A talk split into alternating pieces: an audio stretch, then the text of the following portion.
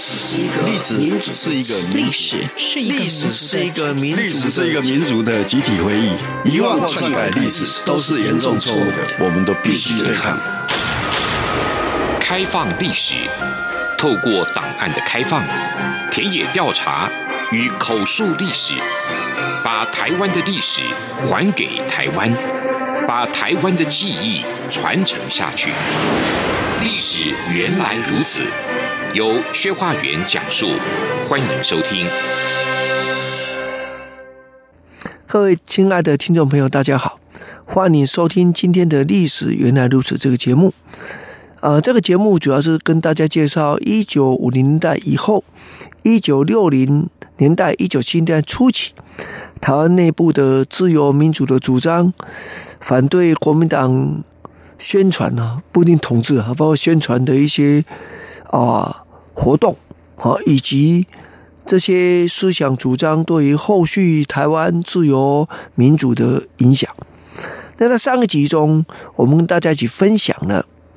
从保钓运动如何进入到台大变成民族主义的呃的一个运动，啊，也变成民主。啊，改革的诉求的运动，那里面又存在着什么样的矛盾？那最后国民党如何那么透过校园的整肃，特别是台大袭击事件，达到对校园的压制的效果？但是，请大家记得，这只是讲是国民党对校园的压制，请大家不要误以为这样子校园的事情就结束或者就没有了，这样会非常遗憾。为什么我们这样跟大家这样讲这件事情？因为很快你就看到，啊，一些学生如何去到外面参加党外运动，如何投入助选啊，这些人很多，今天还在政坛中是赫赫有名的哈，其中。进行这个串联的很重要的一个人，就是目前那个高雄的陈菊陈市长嘛，哈。那很多当时参加学运的人，也都跟他有密切的关系哈。那今天对我们来讲，主要说明说，那台大经过刚刚的台大这事件这样的一个压制告一段落，我们回过头来，再从新希望这个地方来讲起，来说明。大学杂志啊，这个在一九七零年代初期，台湾自由民主的最具有代表性的政论杂志，那它是怎么样成立的？它如何变成当时自由民主改革的一个代表性的杂志？那它跟国民党的关系又是在怎样情况下进行互动？那最后变成一个怎样的情形？啊，这我想这是一个很重要的一一件事情。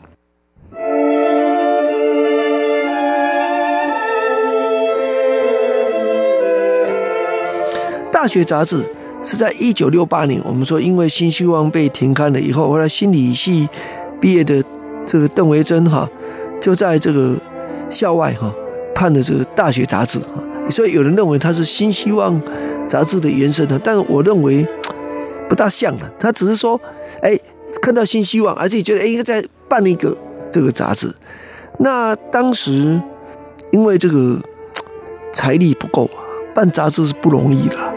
所以不久之后就面临财务的困难，在一九七零年代发生这个财务困难之后，就由有一些主要学者、专家来参加这这一个杂志了。我我我曾经去看过他那个里面的成员呢，确实是学者专家为主，但也有一些地方型的政治人物，就大家可能比较没有注意到。我我我举个例子啊，譬如说啊。高雄的罗传弟先生，这罗先生大家可能不认识他，他是个企业家，但是他的家族哈是很大的哈，在高雄的和春集团就是他的家族啊，但他是他是里面非常少数的啊地方型的人物啊来来参加这样的一件一件事情啊，那这大部分的呢都是啊。大学毕业，有的很多是留学回来，或者是等等，所以有人说可以分成海归派，就是留学的海外系统的，跟他们本土出生的这些人哈。但是，是不是海外归来哈，跟你的立场是没有关系的。我的意思说，以后大学杂志分裂啊，那么有一些人就慢慢的，有的走到学术界，有的到国民党阵营里面去继续发展，有人走向反对运动，但是这个事情跟你是不是留学回来，啊没有一定的关系啊，啊，跟你是不是那个呃省级的关系也不必然，但是很重要的是什么？它是台湾这么重要政论杂志系统里面第一份有外省籍精英跟台湾本土精英共同主导的杂志，自由中国不是，它基本上都是来自中国大陆的自由派的学者、专家、政治人物所组成。但是大学杂志不一样，它开始有这个发展，我们这是很重要啊！这也代表什么？国民党统治台湾呢、啊，当时已经二十多年了，培养出来的新一代的知识分子。也成型了，所以他们能够用这种国民党习惯的语言，包文字来发声，这是重要的啊。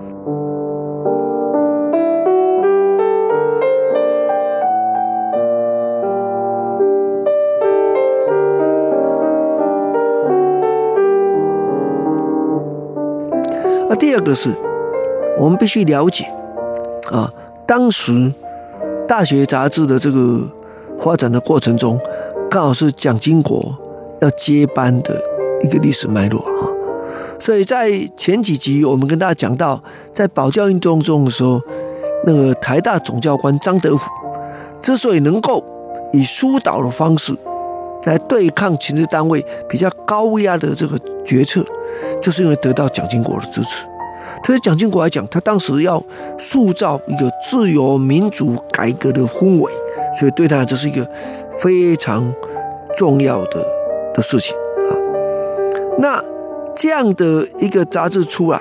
跟国民党能够接损，但另一个重要原因是因为当时在国民党中央党部工作的张俊宏跟许信良，他们也加入了大学杂志的这个系统。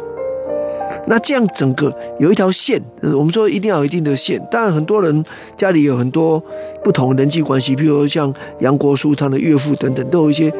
比较复杂的人际关系啊。那这样的人际关系撑起来这个大学杂志的这样的一个一个氛围啊。所以基本上我们可以这样说：从大学杂志改革了改组了以后啊，一直到一九七一年的九月，也就是。啊，失去联合国的中国代表权之前，那大学杂志跟国民党关系是相对良好的，也就，诶，大学杂志有提出一些改革的主张，但是国民党也表示说，我们有一些改革的的的诉求，OK。可是到了一九七一年十月以后啊，就是我跟大家解释过，就是中华民国失去联合国中国代表权的前后，在这个时候啊，状况。就变成有一些更加的一种某种程度，因为状况越不好，要求改革的声音就越大，那要求改革声音就越大，就会去撞击到统治者的那个那一条红线，这是一个问题。第二个是蒋经国，呃，随后在一九七二年就接班了，担任行政院长。我们回过头就问自己：啊，如果蒋经国接班了？他维持一个所谓革新保台的格局，那适当大学杂志这一种啊，我们都要提到全面性的去要求改革他整个政权的合法性基础的一种改革的主张呢，还是不是？哎，考虑看看，我们有点增额中央民意代表纳入一些有民意的进来，来补强他统治的正当性。可是因为他补强是 怎么说？少数人进来嘛，所以它不影响到原本的权力结构嘛。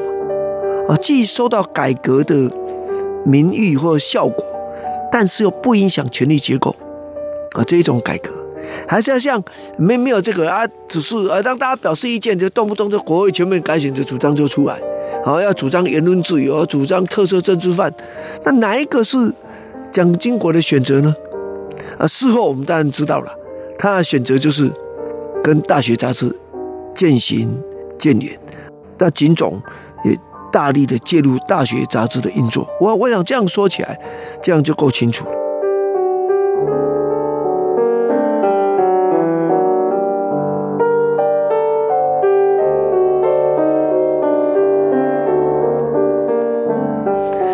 当时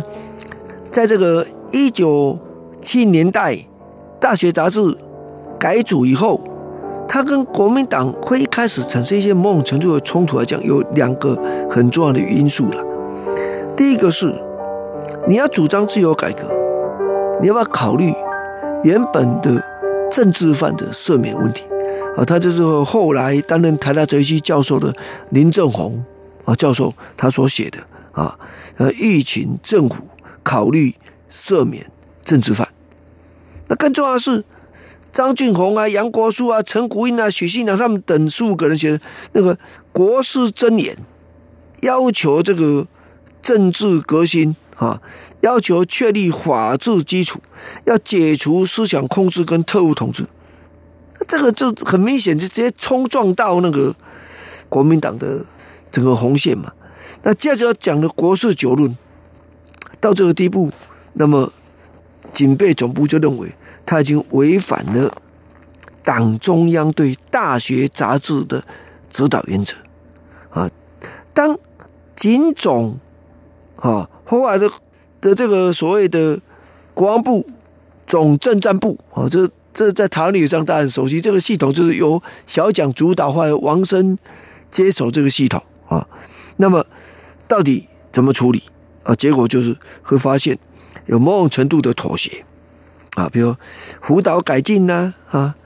哎，文稿先让警总先看呐，啊，等等这些事情就会就会跑出来啊。那甚至呃严重到这个时间来不及，警总跑到印刷厂去审查文稿。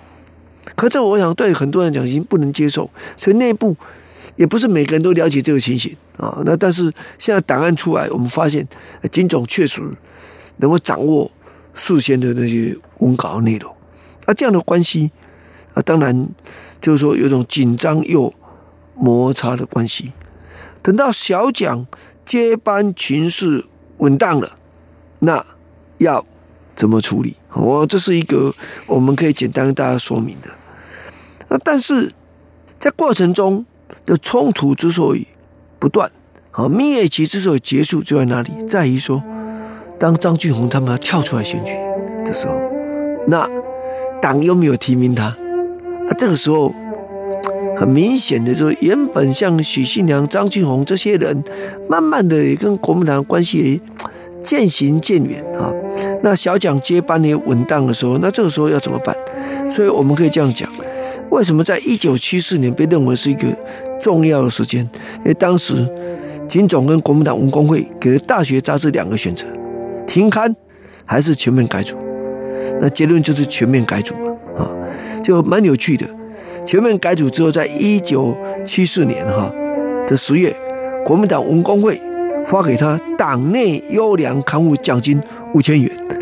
看到这代表什么？代表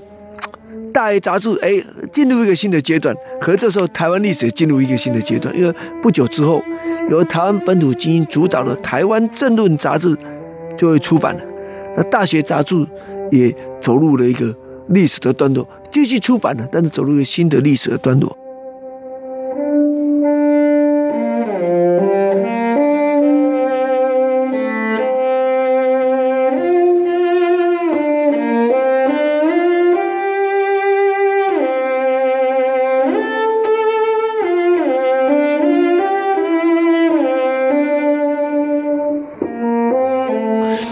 非常谢谢你收听今天历史原来如此这个节目，啊，这一集中我们很简单跟大家报告了大学杂志的发展的过程等等，在接下来的两集中，我们跟大家继续来分享大学杂志的改革的内容。这些改革内容是承继一九五零年代自由中国杂志的改革的主张，而影响到后续党外运动的发展。我们下周再见。